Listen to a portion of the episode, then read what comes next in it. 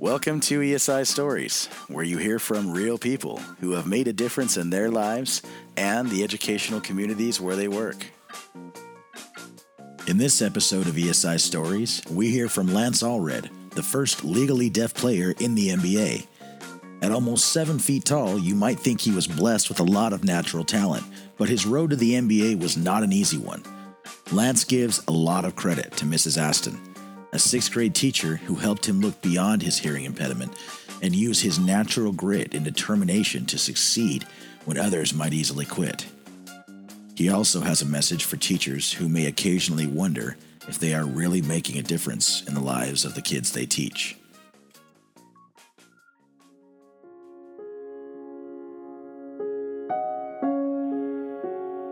The most remarkable teacher that I can remember, and I've had many of them, I was in sixth grade and I still had a very strong speech impediment, still in speech therapy, very shy and introverted. I was the biggest kid in the entire school. Didn't play sports.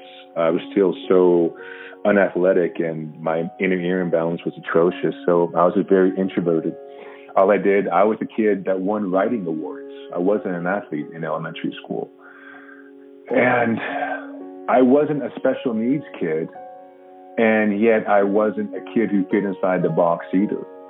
And so I'll be honest that most of my elementary teachers really struggled with me because my brain was seeing things differently. And so I had this sixth grade teacher long before Malcolm Gladwell started writing books about outliers or David and Goliath.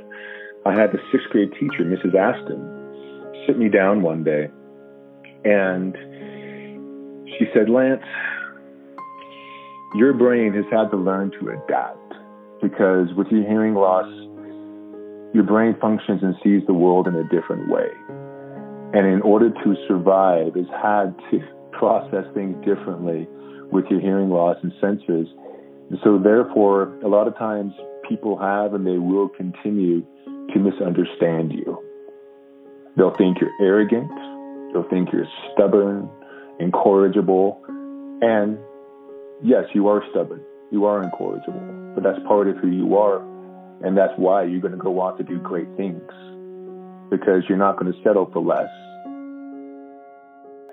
This teacher, Mrs. Aston, that took her two minutes to tell me that. It wasn't like she gave me 10% more of her time or her physical labor.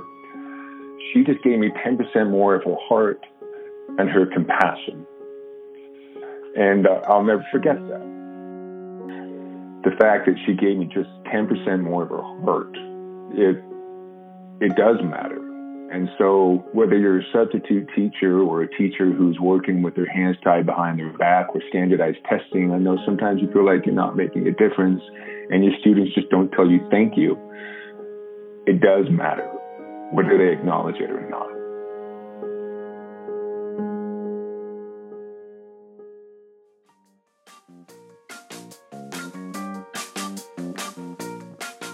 Thanks for listening to ESI Stories. Be sure and visit us at educationalservicesinc.com. You can also connect with us on LinkedIn. Just go to www.linkedin.com forward slash company forward slash ESI.